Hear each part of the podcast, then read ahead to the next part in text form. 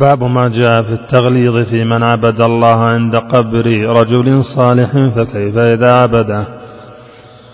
في الصحيح عن عائشة أن أم سلمة ذكرت لرسول الله صلى الله عليه وسلم كنيسة راتها بأرض الحبشة وما فيها من الصور. فقال صلى الله عليه وسلم أولئك إذا مات فيهم الرجل الصالح أو العبد الصالح بنوا على قبره مسجدا. وصوروا فيه وصوروا فيه تلك الصور أولئك شرار الخلق عند الله. فهؤلاء جمعوا بين الفتنتين فتنة القبور وفتنة التماثيل.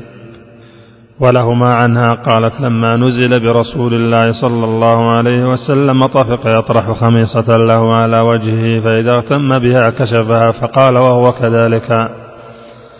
لعنة الله على اليهود والنصارى اتخذوا قبور أنبيائهم مساجد يحذر ما صنعوا ولولا ذلك وبرز قبره. غير أنه خشي أن يتخذ مسجدا أخرجا.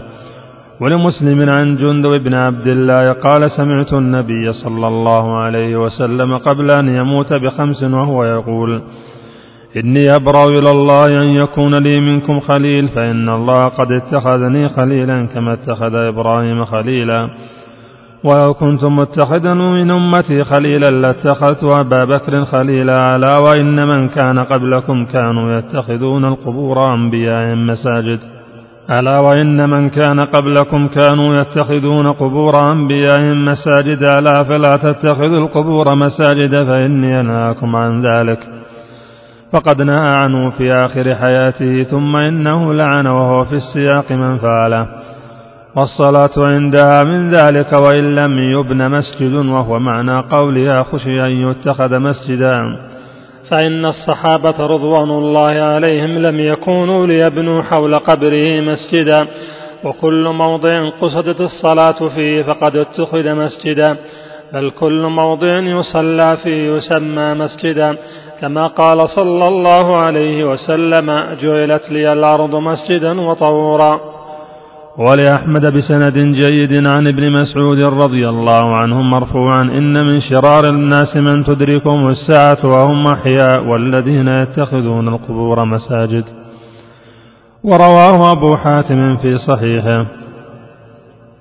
فيه مسائل. الأولى ما ذكر الرسول صلى الله عليه وسلم في من بنى مسجدا يعبد الله فيه عند قبر رجل صالح ولو صحت نية الفاعل.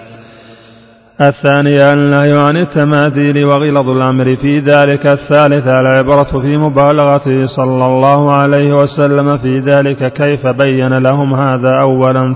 ثم قبل موته بخمس قال ما قال ثم لما كان في السياق لم يكتف بما تقدم. الرابعة نهيه عن فعله عند قبره قبل أن يوجد القبر الخامسة أنه من سنن اليهود والنصارى في قبور أنبيائهم. السادسة لعنته لعنه السادسة لعنه إياهم على ذلك. السابعة أن مراده تحذيره إيانا عن قبره. الثامنة العلة في عدم إبراز قبرها التاسعة في معنى اتخاذها مسجدا. العاشرة أنه قرن بين من اتخذه مسجدا وبين من تقوم عليهم الساعة فذكر الذريعة إلى الشرك قبل وقوعه مع خاتمته. الحادية عشرة ذكره في خطبته قبل موته بخمس الرد على الطائفتين اللتين هما شر أهل البدع بل أخرجهم بعض أهل العلم من الثنتين والسبعين فرقة.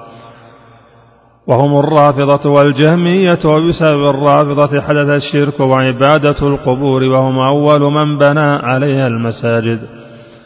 الثانية عشرة ما بلي به صلى الله عليه وسلم من شدة النزع. الثالثة عشرة ما أكرم به من الخلة.